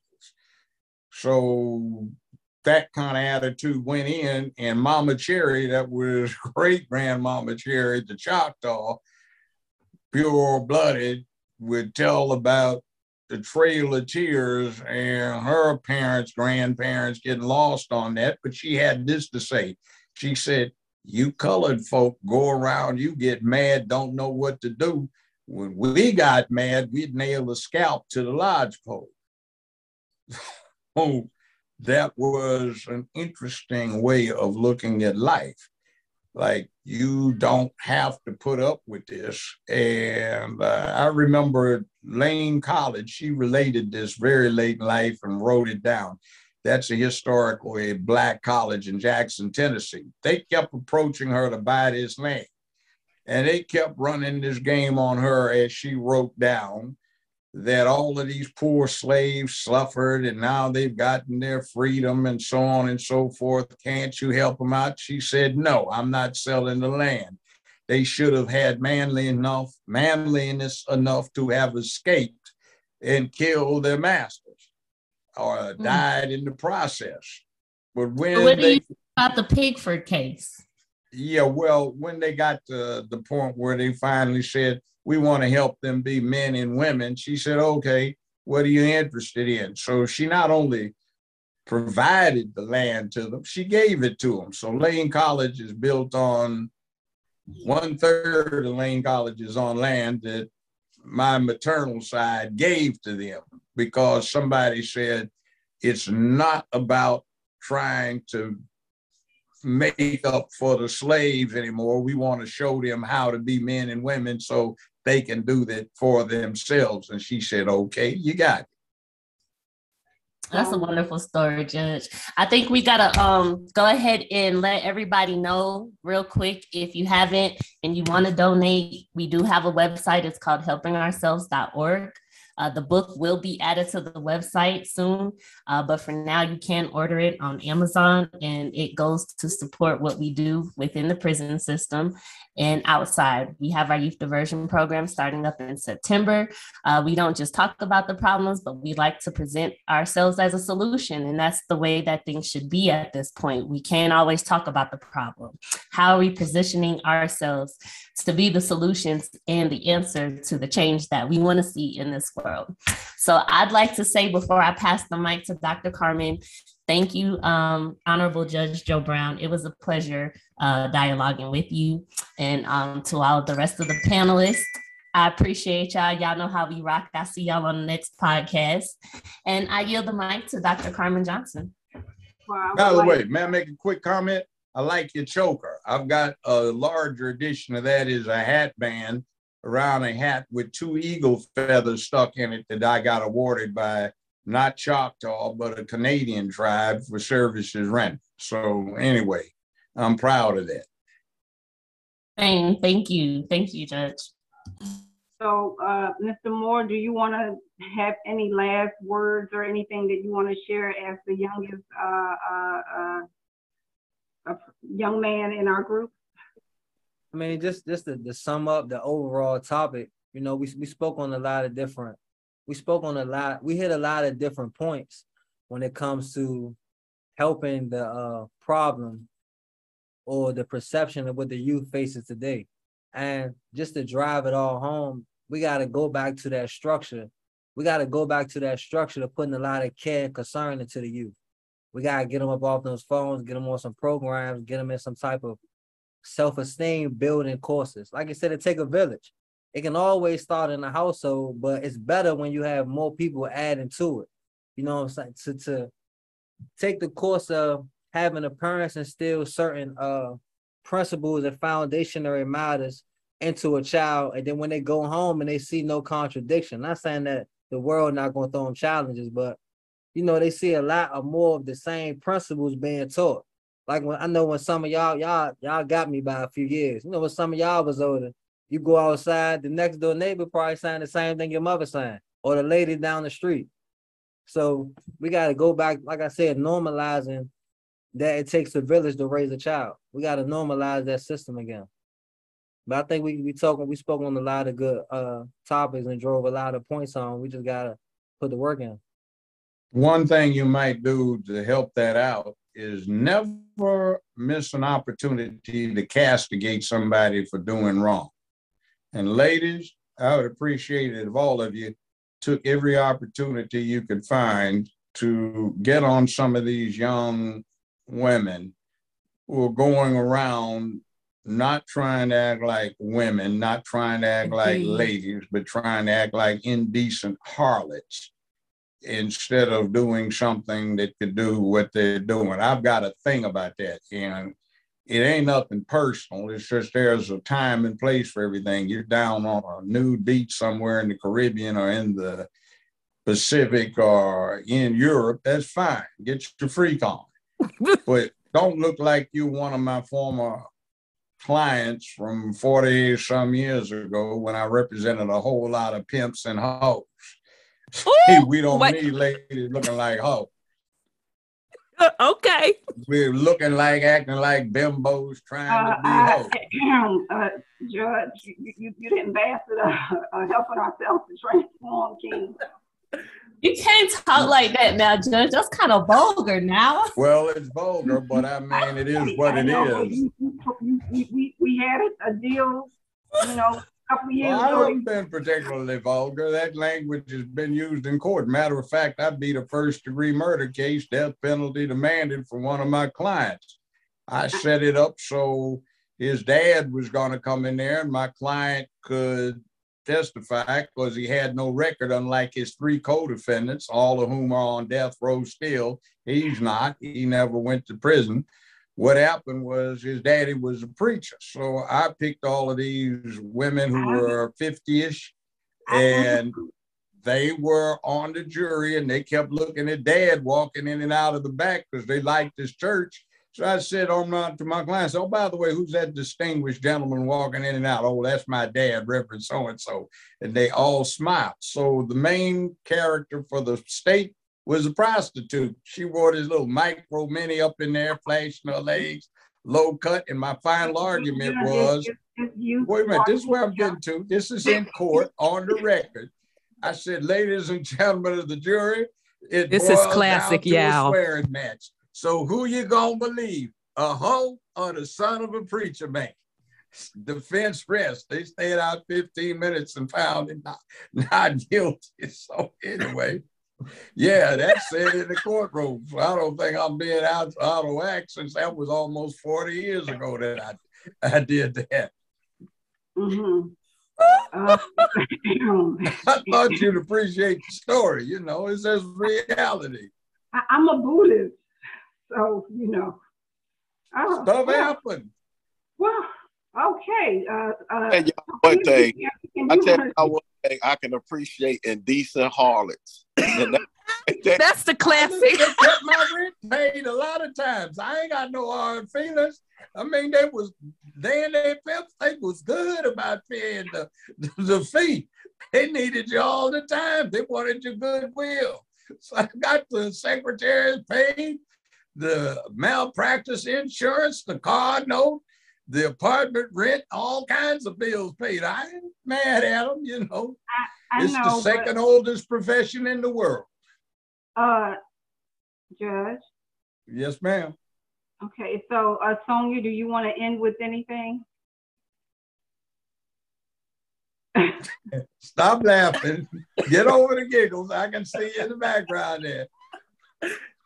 Oh, I'm man. providing a laugh track. You on mute, Sonia. Un- unmute. Is, you know, I hope that, um, you know, people out here will pass the message on and let's start from from the home and, and build this community and start working with these kids because we need them. They're going to be our future leaders. And I definitely don't want to see our leaders putting us old folks in jail and putting us up under the jailhouse. We need to get them get them back on track. We definitely need to get these kids back on track, you know, so they can, you know, continue on our generations and and and have great stories to tell and, and not all the negative stuff, you know. Give them a purpose and a cause and they do wonderfully but they don't have one. That's right. But once they know who they are then it makes a, a lot of uh, a difference but i want to end the show with i want to give shouts out to one of my other closest friends which is uh, topeka sam i want to give shouts out to no struggle no success. I want to give shouts out to ms Qiana johnson life after release. Uh, pillar of Court Watch PG is under her. I want to give a shout out to for Justice, um, Harriet's Wildest Dream, CERN, Out to Be Free, and all the other organizations that's out there doing the damn thing. Thank you. Rhonda, take us home. All right, then. So I want to uh, thank the lovely panel. Thank you, Honorable Judge Joe Brown. Uh, we we appreciate you. Uh, the great wisdom you provided us tonight. thank you uh, to the YouTube family chat. We saw you. You're much appreciated, and thank you to the YouTube audience. Um, I want to remind the fam we will be back with our live podcast in two weeks. So we're going back to our two week schedule. don't forget to like, share, and subscribe. And also check out uh, our body of work on YouTube in the archives. Uh, we do a uh, news update on what's going around, what's going on in the criminal uh, injustice system. Uh, as well as you can catch the archive of our live shows. So we will be back in two weeks. And also, don't forget you can pick up a copy of Dr. Carmen Johnson's book on Amazon, Pretense of Justice. and you can also uh, donate to our nonprofit organization, helping ourselves to transform uh, HOT. And I will also include in this particular uh, video in the description, links to the book as